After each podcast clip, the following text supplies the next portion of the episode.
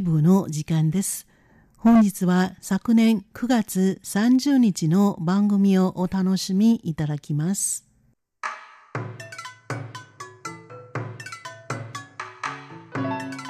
続いては文化の台湾の時間です。この時間のご案内は中野です。さて今週もいろんな角度から台湾の文化をご紹介していきたいと思います。明日10月1日は台湾の三大節句の一つ、中秋節です。台湾の民間行事は旧暦で行われているため、旧暦の8月15日にあたる明日10月1日が今年の中秋節です。満月は毎月現れますが、中秋の名月という言葉があるように、中秋の月が最も美しいと言われ、その美しい月をめでる日とされています。台湾では古くからこの中秋節は旧正月の春節、端午の節句である端午節と並んで三大節句の一つに数えられていて重要な日です。中秋節は祝日となりますが、今年は中秋節の10月1日が木曜日ということで、金曜日を休みにすれば4連休となることから、政府が9月26日土曜日を平日扱いとし、10月2日を休みとして、今週末は4連休となっています。台湾の人たちは家族で過ごす時間をとても大事にしていて、離れて一人暮らししている人も3日以上休みになるとすぐに実家に戻る人が多いのですが、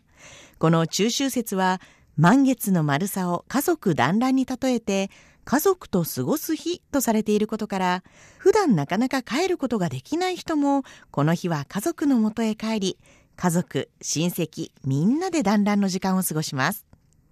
ところで、日本でお月見というと、静かにゆっくり月をめでるというイメージだと思います。まあ中には、花より団子ならぬ、月より月見団子という人もいるかもしれませんが、どちらかというと、静かな行事という印象だと思います。ところが、台湾の中秋節の過ごし方はちょっと違います。なんと、家族や親戚、友達などが集まってバーベキューをするんです。え、伝統的な行事に現代的なバーベキュー？とびっくりしますよね。しかも河川敷とか公園とかだけでなく家の前の歩道や道路にはみ出して行っていたり台北市内のショップが立ち並ぶ繁華街のしかも騎馬戦の木蜃気楼の楼の旧字体と書くチーローと呼ばれる屋根のある歩道、アーケードにテーブルや椅子、そしてバーベキューセットが並べられたりして、横を通る人を気に留める様子もなく、みんなで楽しそうにバーベキューをしているんです。なぜこの中秋節にバーベキューという習慣が始まったのかというと、焼肉のタレの広告をきっかけに流行り出したんだそうです。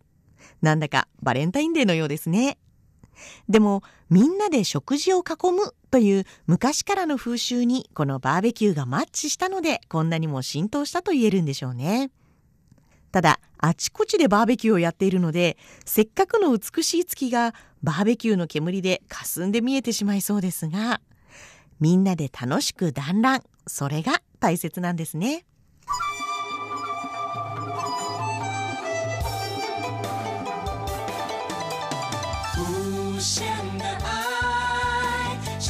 世界传开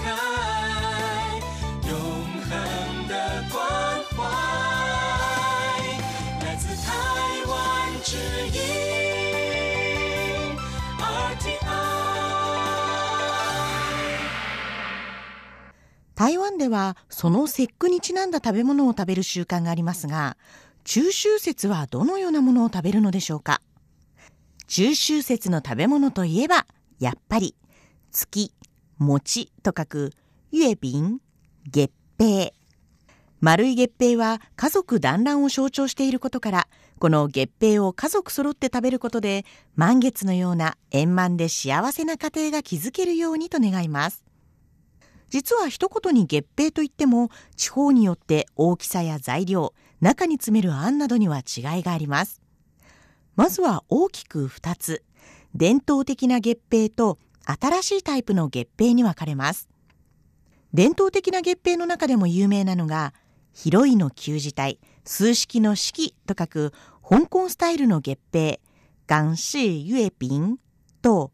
蘇州の蘇、数式の式と書く、数式月餅です。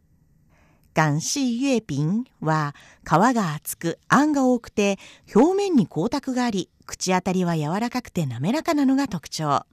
おそらく日本で月餅として紹介されるものの多くもこのスタイルのものだと思います。一方スシ月餅はパイ生地をしっとりさせたようなサクサクっとした薄い皮が特徴。その中はあんこにウーレンと呼ばれるピーナッツ、ごま、くるみ、アーモンド、スイカやかぼちゃといった売り系の種の5種類を混ぜたものが入っていて、他の月餅と比べて甘いのが特徴です。伝統的な月餅はどっしりとお腹にたまるものが多い上に、この中秋節には職場や親戚同士でも月餅を送り合うために、とにかくどこに行っても月餅が出てきます。となると、どんなに月餅が好きな人でもちょっと飽きてしまいますよね。そこで最近は新しいタイプの月餅の人気も高くなっています。例えば、ココナッツで作ったあんを包んだ爽やかでヘルシーな月餅、イエナイユエピンや、アワビ、フカヒレ、海苔、貝柱など海鮮のあんを包んだハイウェイユエピン。また、焼き菓子ではなく、皮にもち米粉を作ってあんを包み、型に入れて形を整え、冷やして食べる大福のようなイメージのピンピーユエピンや月餅の形をしたアイスクリームピンチーリンユエピンなどなど今では様々な種類の月餅が登場しています。そして毎年この時期になると外資系のチェーン店でもそのお店独自の月餅を販売しています。人気なのがスターバックスの月餅。毎年食べた後も小物入れとして使えそうなおしゃれなデザインの箱に入ったスターバックスの月餅ですが、今年は山の中の寒月をテーマにした箱に、ストロベリーチーズクリームのあんや、コーヒーくるみパイナップルクリームのあん、チーズトリュフクリームのあんのものなど、5種類のオリジナルの月餅がセットになった月の光の宝箱というセットなど、今年は月餅のセットが5種類出ています。またチョコレートブランドゴディバからも金木犀小豆ミルクチョコレートやパッションフルーツヘーゼルナッツミルクチョコレートといったチョコレートをあんに入れた月餅が登場。紅茶でおなじみの TWGT からは4種類の違う味の銘茶の伝統的な月餅に TWGT が厳選したお茶と茶壺をセットにしたものが登場。そしてなんとイギリスのブランドビビアン・ウェストウッドのカフェからも月餅が出ています。夕暮れから夜にかけての景色をテーマに、まさにその夕暮れ時から次第に空が暗くなっていく様子を感じさせるようなロマンチックなグラデーションの月餅のセットとなっています。この他にも台湾の老舗店、旧暦の旧の旧字体、振り子の振り、南と書く、上正南は、今年カバランウイスキーとコラボレーションし、ウイスキーをあんに練り込んだ月餅、酔うの旧字体、月と書く水月を打ち出したり、その他にも各有名ホテルも毎年オリジナルの月餅を販売しています。この中秋節前に台湾を訪れる機会がある場合は、ぜひそんなその年の注目の月餅を探すのもいいかもしれません。ちなみに月餅の他にも中秋節の食べ物といえば分担があります。今年は台湾産の分担が二十数年ぶりに日本へ輸出されることになりましたので、もしかしたらすでに食べましたという方や、中秋節のために買っておいてますよという方もいらっしゃるかもしれませんね。分担はサイズがちょうど子供の頭の大きさくらいあるので、中秋節には食べた後の皮を帽子のようにしてかぶるお約束の遊びがあります。皆さんももし分担を食べる際には切ってしまったり皮をボロボロに剥いてしまうのではなく縦方向に切れ目を入れてちぎれないように剥いてあとは童心に帰ってかぶってみてくださいね。文化の台湾今週は台湾の三大重要節句の一つ中秋節についてご紹介しました。この時間のご案内は中野でした。お聞きの放送は台湾国際放送です。